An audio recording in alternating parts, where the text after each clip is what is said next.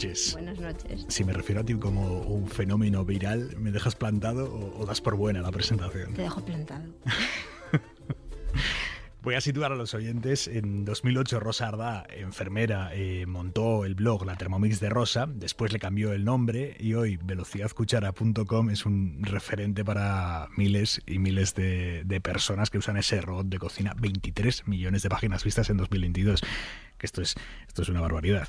Bueno, claro, es que depende con qué lo midas. Luego hay gente que tiene tantos millones y tantas cosas que dices, yo soy una pequeña hormiguita ¿no? en este mundo, pero sí que fue de los primeros blogs que, que salieron en Internet en 2008, donde no, cuando no había nada todavía, no había más que eh, unas páginas cuatro en Internet de cocina y esta en concreto de Thermomix, o sea que podemos decir que bueno, ha crecido mucho. ¿Qué crees que ha pasado ahí? ¿Qué- ¿Cuál crees que ha sido la clave? Bueno, yo creo que la clave al final es eh, que es un blog eh, muy plano, muy casero, que hace comida muy básica, eh, que cualquiera hace en su casa y que al final la comunicación de tú a tú, de no estar, de ser igual que muchas chicas que están en sus casas, eh, hace que, que haya un apego especial, ¿no? Eh, la forma de contar las cosas creo que es lo que hace que la gente se haya enganchado a velocidad cuchara. Hablas de chicas porque te- entiendo que tienes muy medido que el público es mayoritariamente femenino. Sí. Sí, sí, sí. Yo creo que hay, hay muchos chicos también, ¿no?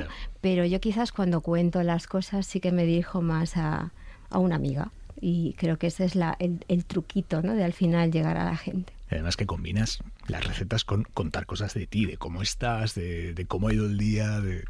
De cómo es mi vida, de lo que le pasa a mis perros, de cómo me ha ido en el trabajo, de si me cambian de turno o me cambian de centro. Cuentas tus cosas del día a día que coinciden con las de otras muchas personas de mi edad. ¿No te da pudor el, el contar cosas de ti?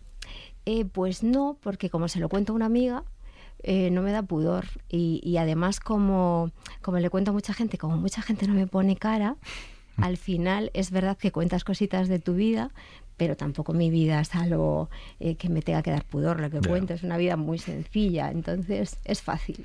¿Cómo acaba alguien que no sabe cocinar convertida en una influencer de cocina? No lo sé. Esto ha sido, mm, ha sido bonito el proceso porque eh, yo creo que con el boca a boca con, eh, me he ido animando también, ¿sabes? Al final, alguien que no cocinaba como yo conoce a otras personas que les interesa cocinar y vamos probando cosas y cosas y cosas. Y, y- y al final llevas 15 años, no sé cuánto llevo, no he echado la cuenta, pero muchísimo. Vamos a aclarar una cosa a los oyentes. Eh, Thermomix no ha puesto ni un duro esta noche para esta entrevista. Así No. que vamos, vamos a hablar de Thermomix porque lo decía antes con, con la compañera del equipo de la 25, Marisol Rojas, de, "Joder, la vida tiene marcas. Y bueno, pues hablamos de marcas y la vida tiene marcas, ya está. Así que a mí lo que me interesa aquí es Rosa Ardá, su historia, cómo ha hecho de este blog una cosa enorme, pero tampoco tenemos especial interés aquí en promocionar Thermomix. Pero es verdad que si es un blog sobre Thermomix, es absurdo que intentemos estar dando vueltas hablando del robot de cocina ese que no se puede mencionar. No, vamos a hablar de la Thermomix. Y ya está, no tiene más. Em, ¿Todas las recetas que cuelgas en tu página son idea tuya o cómo funciona? ¿Cuál es el proceso? Bueno, esto es como todo, ¿no? Ferran Adrià hace todo con sus ideas o tiene ideas de otros. Eh, al final eh, buscas fuentes, pues buscas revistas, ideas de tus amigos, de tus compañeros de trabajo que se llevan algo al trabajo y dices, oye, ¿esto cómo lo has hecho? Dame la receta. Al final es un poquito de todo, buscas en todos los sitios, le das tu toque personal, lo pruebas, lo repites, lo mejoras y lo publicas. Eh, quizás lo, eh, lo que sí la gente le gusta es que al final siempre te dicen que la receta sale perfecta, ¿no? Y es porque, porque la haces en casa, no se publica algo que no sale bien. Yo la cocino, la preparo y si me gusta, entonces le hago la foto y la lanzo a la lanza internet. Claro, es que hay una cosa con las recetas que pasa que cuando tú te pones a hacer una receta, eh, habitualmente lo que termina no estoy hablando del caso de, tu web, ¿eh? de cualquier receta, por ejemplo, un libro. que Habitualmente lo que pasa es que tu resultado se parece como un huevo en una castaña a la foto del libro. Y eso en, tu web no pasa, porque tu foto es, es verdad. Es, que es verídica, ¿no? Claro, es que a veces, mira, a veces me dice la gente, pero las fotos, ¿quién las hace? ¿no? Pues las, las fotos las hago yo. Es decir, en casa se cocina, se plata, se fotografía y se come frío porque se come frío siempre, claro. Pero la receta que ves ahí es la que acabas de sacar del robot o de la olla express o de, lo que sea, ¿no? Pero es la receta que acabas de cocinar, no tiene florituras, no hay publicidad, marketing que te ponga algo de plástico para que se vea mejor, ¿no? Es lo que es. ¿Cuándo eh, empieza tu, tu, idilio con la Thermomix? ¿Cómo, cómo fue aquello? Pues mira, empieza, eh, empieza sobre 2005, 2006, soy enfermera, voy a casas de pacientes, entonces por algunas pacientes en concreto siempre me tenían un regalo de algo hecho con una máquina, era la Thermomix, ¿no? Entonces entro en esa cocina, me enseñan la máquina y luego ya llego a casa y digo, ay, que tengo que comprarme una máquina que va fenomenal. Y, ahí empieza eh, el que yo conozca la máquina y que empiece a cocinar con ella. Esos son los inicios. Y a partir de ahí y a partir de ahí, eh, pues de repente vemos que no hay más que un libro que viene con el robot, eh, que no existe dónde buscar una receta y empieza la Thermomix de Rosa, que luego pasa a ser velocidad cuchara, en la que ya eh, voy probando y subiendo todas las recetas que hago para poder compartirlas con otras personas que tienen el mismo problema. Tienen una Thermomix, pero no tienen recetas, más recetas que las que vienen en el libro. ¿Cuántas horas le dedicas a crear el contenido que acaba subiendo a velocidad cuchara? Pues mira, hubo un tiempo en el que a lo mejor podía estar siete, ocho horas en casa trabajando, ¿no? Luego, eh, claro, al final era mucho tiempo libre, demasiadas horas, ahora voy más a mi ritmo el trabajo a veces, eh, el trabajo y las cosas que te pasan en la vida, ¿no? A veces no te permiten estar tantas horas, porque al final no es solo la cocina, al final tienes que subir las redes sociales, contestarle a la gente, ver el correo, el Facebook, el Instagram, son muchísimas horas de trabajo. Entonces, ahora estoy en unas cuatro diarias, los días, los días que le dedico tiempo, no siempre. Y todo esto compaginado con tu curro, la enfermera, que lo mantienes. Sí. ¿Te has, planteado, ¿te has planteado parar? Eh, como enfermera y mm. dedicarte 100% a esto?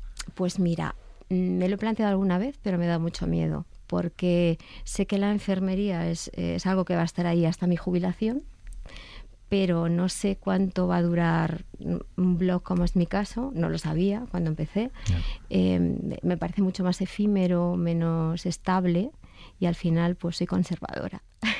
Entonces me quedo de enfermera y esto lo utilizo también eh, como hobby para aprender y para disfrutar, que también tiene su puntito, no es un trabajo. Disfrutas eh, siempre, quiero decir, muchos eh, creadores de contenido al final tienen cierta ansiedad de tener que generar contenido permanentemente, no sé si todos los días, pero desde luego con una cadencia más o menos establecida para que quien va a buscar algo nuevo no se encuentre lo mismo que la última vez que entró.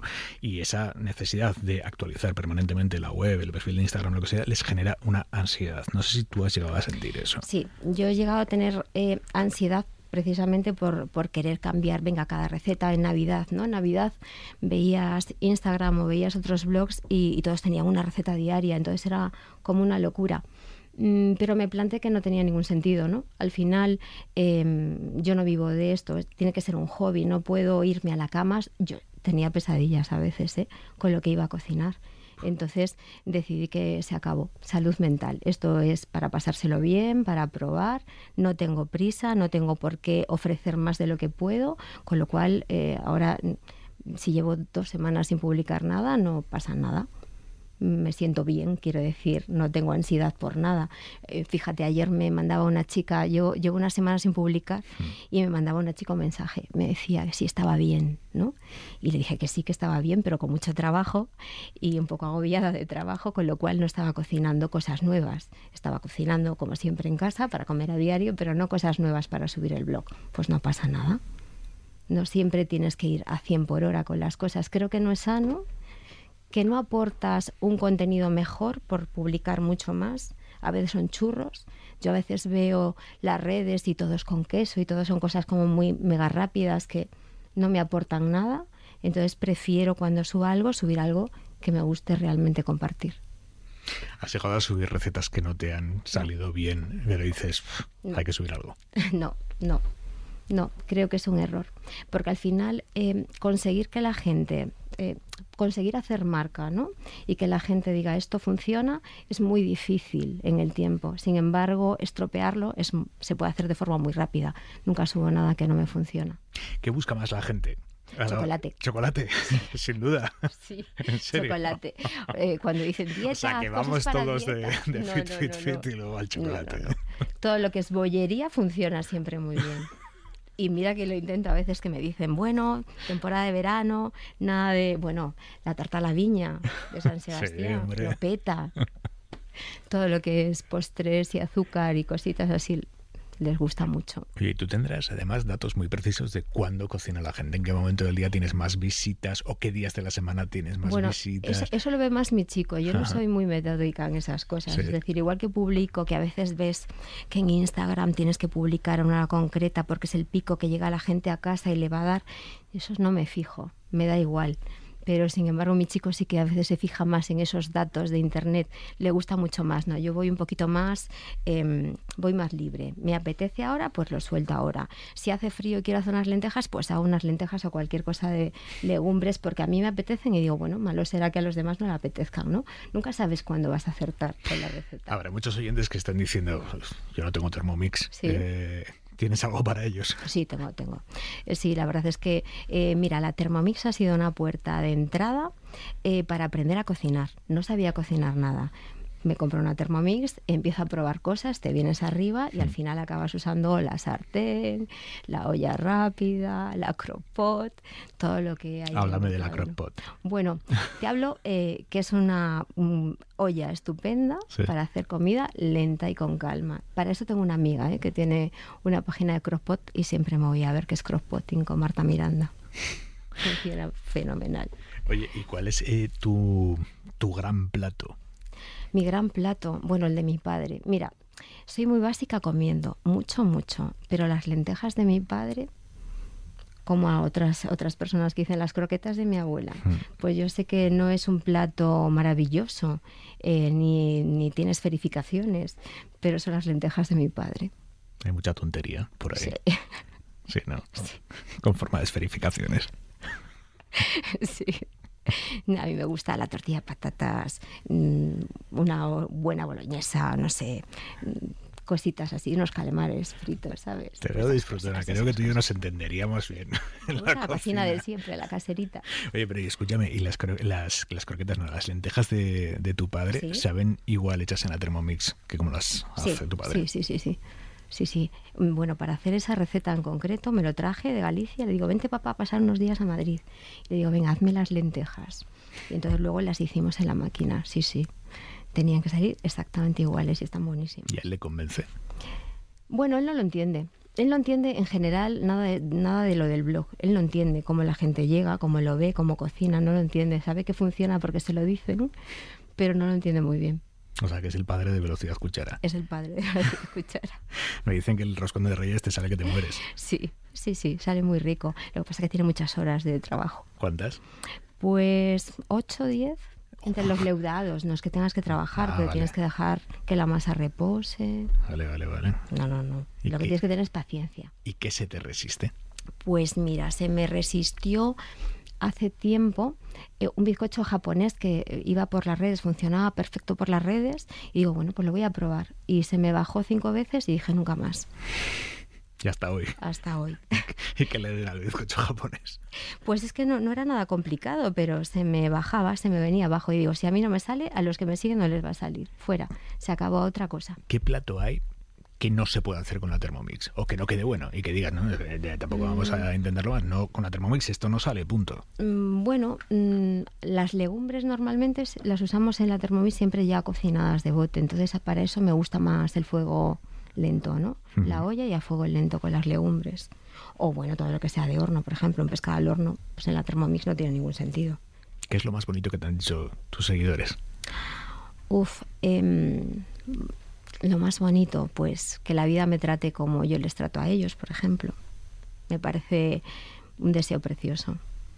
Porque al final lo que sí me he encontrado en las redes, a pesar eh, de lo que le pasa a mucha gente, de que tienen muchos, eh, muchas personas que les dicen cosas malas, es que yo tengo muy buenos seguidores, gente muy cariñosa.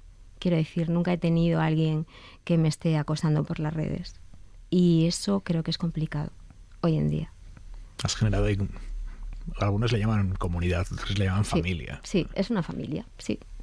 Es una familia muy bonita y además que, pues eso, que si no publicas te esperan, que cuando les cuentas, por ejemplo, ahora que voy a cambiar de centro de salud, probablemente que han salido a las plazas de la OPE por fin, después de casi cuatro o cinco años, pues están ahí animándote, no te preocupes, que te va a ir bien. Quiero decir que es, es un apoyo precioso. ¿Te siguen cocineros profesionales? Pues no lo sé, no lo he buscado. No lo he buscado, no lo he buscado de verdad. Cuando vas a un restaurante, Sí. eh, ¿detectas qué platos están hechos con la Thermomix? No, no, no, no, no. Y lo que sí sé eh, de algunos sitios que sí que los tienen con la Thermomix y sobre todo cuando voy a algún restaurante sé que lo utiliza mucho para las cremas, las salsas, ¿no? Sí. Pero no lo detecto. A ver, eh, decíamos Thermomix no ha puesto dinero, Lidl tampoco. Vamos a la pregunta del millón. Eh, ¿Hay mucha diferencia entre la Thermomix y la Monsieur Cuisine? No la he probado. ¿Qué me dices? No te puedo decir, no la he probado. Me tenía que haber comprado una para contestarte a esta pregunta, pero no la he probado. Pero ¿y las recetas tuyas se pueden hacer en la Sí. Monsieur Cuisine? Sí, se pueden hacer.